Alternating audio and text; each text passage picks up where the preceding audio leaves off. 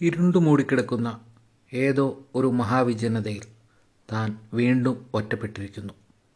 ഇരുണ്ടുകൂടിയ ആ മഹാവിജനത പോലെ വേറെന്തോ ഒന്ന് തന്റെ ആത്മാവിലും പരന്നു കിടക്കുന്നു. എന്താണത്? ശൂന്യതയോ? അതോ ഒരു ജന്മത്തിന്റെ വ്യർത്ഥതയോ? തീരെ ഉറങ്ങാത്ത ഒരു രാത്രിയുടെ മൗഢ്യവുമായി ദസ്തവേസ്കി ജനലരികിൽ വിദൂരതയിലേക്കും നോക്കി നിന്നു. അന്ന ഇന്ന് വരുമോ? അല്ലെങ്കിൽ ഇനി എന്നെങ്കിലും അവൾ വരുമോ?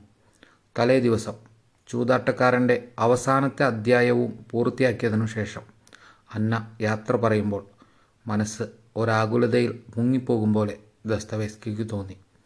ഒരു വേർപാട് പോലെയായിരുന്നു അത്.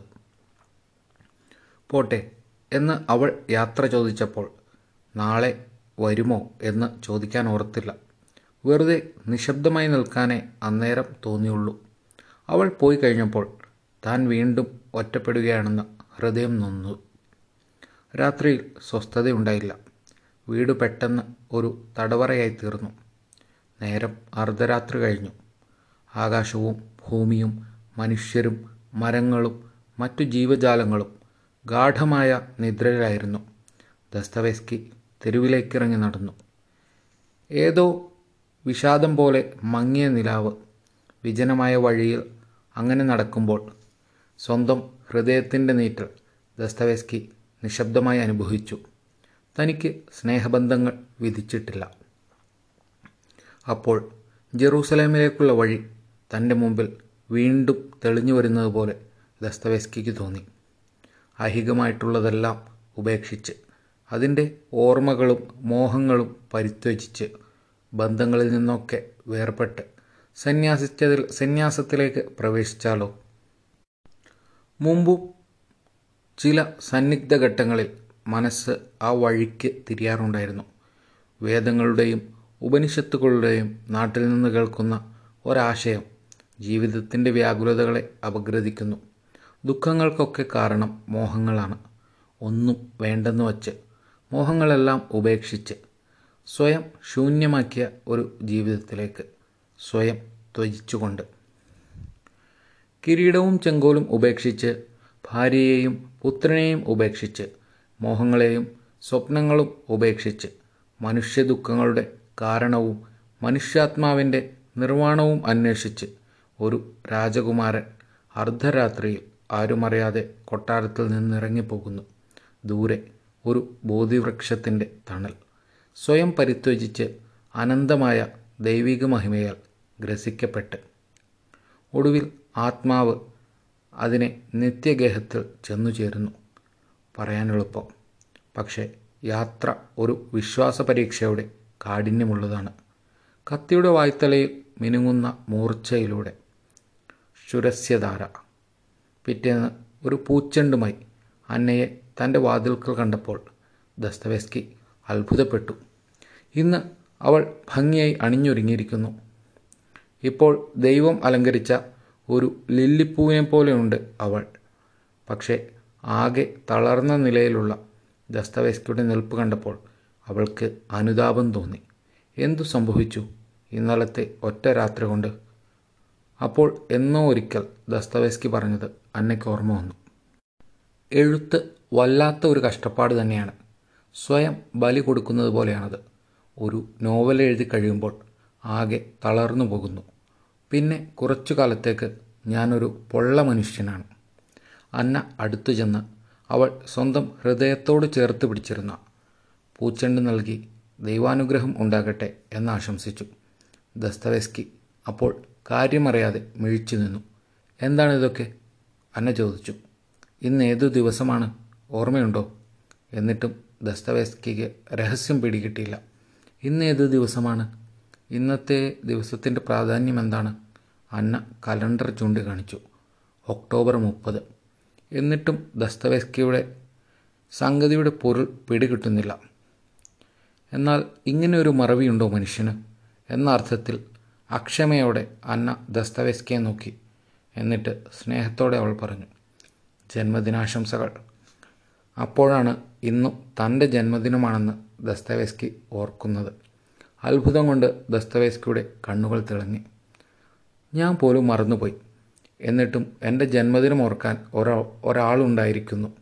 നന്ദി പറഞ്ഞ് ഞാൻ ഈ സ്നേഹത്തിന്റെ കടം വീട്ടുന്നില്ല. അതൊന്നും വേണ്ട അന്ന പറഞ്ഞു. വേഗം നോവൽ കൊണ്ടു കൊടുക്ക്. ആ സ്റ്റെല്ലോസ്കിയുമായുള്ള ഇടപാട് തീർക്ക്. സത്യത്തിൽ അന്നേരമാണ് ദസ്തവേസ്കി അക്കാര്യം ഓർക്കുന്നത്. അന്ന വന്നത് നന്നായി. അല്ലെങ്കിൽ ഞാനത് മറന്നേനെ. ദസ്തവേസ്കി ധൃതിയിൽ വേഷം മാറ്റി യാത്രയ്ക്ക് തയ്യാറായി.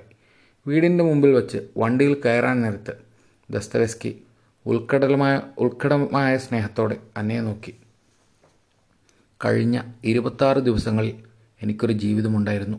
ദൈവമേ അതിന്ന് അവസാനിക്കുകയാണോ? അന്ന ചിരി കട കടിച്ചമർത്തിക്കൊണ്ട് പറഞ്ഞു എന്റെ ദൈവമേ അല്ല. എന്നിട്ടും വിശ്വാസം വരുന്നില്ല. എന്നേക്കുമായുള്ള ഒരു വേർപിരിയലിന്റെ നിമിഷമാണോ ഇത്? ജീവിതത്തിൽ കഠിനമായ നഷ്ടങ്ങൾ സഹിച്ചിട്ടുള്ള ആളാണ്. അതാരോർക്കുന്നു? ഒരു വാക്കു തരുമോ എനിക്ക് എന്ന് ചോദിക്കാൻ ഹൃദയം തേങ്ങുന്നു. എന്നിട്ടും നിശബ്ദമായ ഒരു നോട്ടം കൊണ്ട് യാത്ര പറ യാത്ര പറയുകയേ ചെയ്തുള്ളൂ. അകലെ വളവിൽ ആ വണ്ടി കാഴ്ചയിൽ നിന്ന് മറയുന്നതുവരെ അന്ന നോക്കി നിന്നു. പിന്നെ വീട്ടിലേക്ക് നടക്കുമ്പോൾ അന്നയും കഴിഞ്ഞ ഇരുപത്താറ് ദിവസങ്ങളെക്കുറിച്ച് ഓർക്കുകയായിരുന്നു. മഹാനായ ഒരു എഴുത്തുകാരന്റെ കൂടെ. വീടിനടുത്തെത്തിയപ്പോൾ ഒരാൾ എതിരെ വരുന്നത് കണ്ട് അവളുടെ ഉള്ളു പിടഞ്ഞു. അവളെ സ്നേഹിക്കുന്ന രണ്ടാമത്തെ കാമുകനായിരുന്നു അത് ഇലിയച്ച്. ഗവേഷണ വിദ്യാർത്ഥിയായിരുന്ന ഇലിയച്ച് എന്നാട് മടങ്ങിയെത്തിയത്? ഞാൻ അന്നയെ കാണാൻ ഓടി വന്നതായിരുന്നു. വീട്ടിൽ ചെന്നപ്പോൾ ആളവിടെയില്ല ഭാഗ്യം ഇവിടെ വച്ച് കണ്ടത്. അവളുടെ മൗനവും നിർവികാരിതയും അയാളെ വിസ്മയിപ്പിച്ചു. അന്നെന്താ ഒരു തണുപ്പൻ മട്ടിൽ നീ എന്താണ് ഇങ്ങനെ വിളറി നിൽക്കുന്നത്? ഒന്നുമില്ലെന്ന് അവൾ തലയനക്കി. എനിക്കൊരു ജോലി ഉറപ്പായിട്ടുണ്ട് എലിയച്ച് പറഞ്ഞു. ഇനി എങ്ങനെ ജീവിക്കുമെന്നുള്ള പേടി വേണ്ട. എല്ലാം ഞാൻ തീരുമാനിച്ചു കഴിഞ്ഞു. ഇനിയും അത് നീട്ടിക്കൊണ്ടു പോകുന്നതിൽ അർത്ഥമില്ല. ഞാൻ പറഞ്ഞത് ശരിയല്ലേ? ഏത്? അന്നെ ചോദിച്ചു. ഇലിയച്ച് എന്താണ് ഉദ്ദേശിച്ചത്? നമ്മുടെ വിവാഹത്തിന്റെ കാര്യം? ഓ അതാണോ? ഞാൻ ഇനിയും അതിനെക്കുറിച്ചൊന്നും ഒരു തീരുമാനവും എടുത്തിട്ടില്ല. അന്നേ അന്ന എന്താണ് ഈ പറയുന്നത്? എനിക്കൊന്നും മനസ്സിലാകുന്നില്ല. ഇനിയും തീരുമാനമെടുത്തിട്ടില്ലെന്നോ? എങ്കിൽ അതിപ്പോൾ തീരുമാനിക്കണം ഈ നിമിഷം. അങ്ങനെയൊക്കെ പറഞ്ഞാൽ വിഷമിച്ചു പോകും. ഞാനങ്ങനെ വാഗ്ദാനമൊന്നും തന്നിരുന്നില്ലല്ലോ ഉവോ എന്തിനു വാഗ്ദാനം? സ്നേഹത്തിന് അതിൽ നിന്ന് വേറിട്ടെന്തു വാഗ്ദാനമാണ് വേണ്ടത്? എനിക്കറിയില്ല. അറിയില്ലെന്നോ? ഇത് കേൾക്കാനാണോ ഞാൻ ഓടി വന്നത്? ഒരു കാര്യം ഞാൻ പറയാം. എനിക്കിനിയും കാത്തിരിക്കാനുള്ള ക്ഷമയില്ല. ഇനി അതങ്ങനെ നീട്ടിക്കൊണ്ടു പോകുന്നതിൽ അർത്ഥവുമില്ല. എനിക്കതൊക്കെ ആലോചിക്കണം. എന്താ ആലോചിക്കാൻ? നീ എന്താണ് പറയുന്നത്? നിനക്കെന്നോട് സ്നേഹമില്ലേ? ആവോ എനിക്കറിയില്ല. ഇലിയച്ച് ഞെട്ടിപ്പോയി. നിനക്കെന്നോട് സ്നേഹമില്ലേ എന്ന് ചോദിച്ചപ്പോൾ ആവോ അറിയില്ലെന്ന്. ഇക്കണക്കിന് ചിലപ്പോൾ നീ പറഞ്ഞേക്കുമല്ലോ എന്നെയും അറിയില്ലെന്ന്. ഇത് വളരെ വിചിത്രവും അവിശ്വസനീയവുമായിരിക്കുന്നു. അപ്പോൾ മടുപ്പോടും താല്പര്യമില്ലായ്മയോടും കൂടി അന്ന ചോദിച്ചു ആട്ടെ എനിക്ക് സ്നേഹമുണ്ടെന്ന് പറഞ്ഞാൽ വിശ്വാസമാകുമോ ഇലിയച്ചന് എന്താണ് വിശ്വാസത്തിന്റെ തെളിവ്? അയാൾ ശരിക്കും അമ്പരക്കുക തന്നെ ചെയ്തു. അയാൾ പറഞ്ഞു വിശ്വാസത്തിന്റെ തെളിവ് എന്താണെന്ന് ചോദിച്ചാൽ ഞാൻ എന്തു പറയും?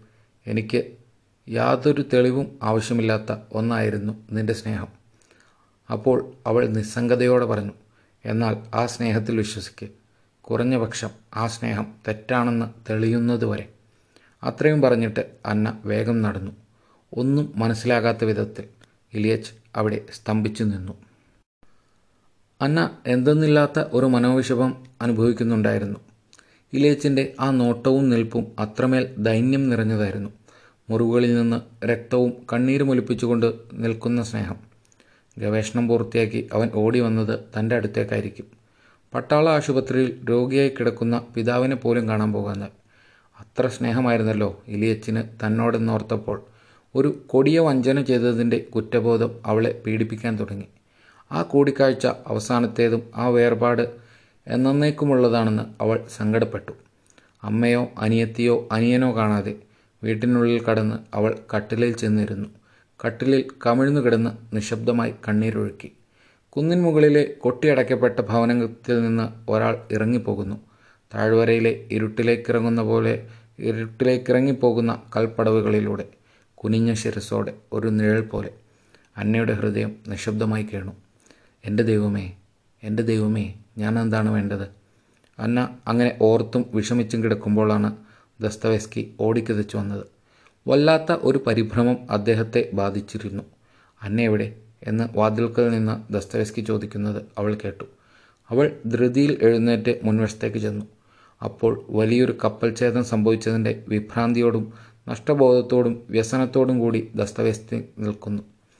അന്നയെ കണ്ടയുടൻ പതറിയ സ്വരത്തിൽ ദസ്തവേസ്കി പറഞ്ഞു അന്നെ സ്റ്റെല്ലോസ്കി ചതിച്ചു. അവളുടെ ഉള്ള ആന്തി. എന്താ എന്താ സംഭവിച്ചത്? ആ നീചൻ അവിടെയില്ല. അയാൾ മാറിക്കളഞ്ഞു. അവസാനം എല്ലാം തകർന്നതിന്റെ ഒരു വേദന ദസ്തവേസ്കിയുടെ പതറിയ ഒച്ചയിൽ കിടന്നാളുന്നു അയാൾ എവിടെ പോയെന്ന് ആർക്കും അറിയില്ല. ഇനി എന്തു ചെയ്യും? അന്നയും പതറിപ്പോയി. ഇന്ന് സന്ധ്യയ്ക്ക് മുമ്പ് നോവൽ ഏൽപ്പിച്ചില്ലെങ്കിൽ. ചതി ഇതല്ലാതെ വേറൊന്നുമല്ല. അയാൾ കരുതിക്കുട്ടി മാറിക്കളഞ്ഞതാണെന്നാണ് എനിക്ക് തോന്നുന്നത്. നോവൽ അവിടെ ഏൽപ്പിക്കാമായിരുന്നില്ലേ? അയാളുടെ ഓഫീസിൽ. അവിടെയുള്ളവർ അത് വാങ്ങാൻ കൂട്ടാക്കുന്നില്ല. അവരോടൊന്നും പറഞ്ഞിട്ടില്ലെന്ന്. ഹൃദയത്തിന് തീപിടിക്കും പോലെയായിരുന്നു അപ്പോൾ ദസ്തവേസ്കിയുടെ നില. അന്നയും അമ്പരന്നു. ഇനി എന്തു ചെയ്യും? ആലോചിച്ചിട്ട് ഒരു വഴിയും കാണുന്നില്ല. മണി മൂന്നര കഴിഞ്ഞു താനും.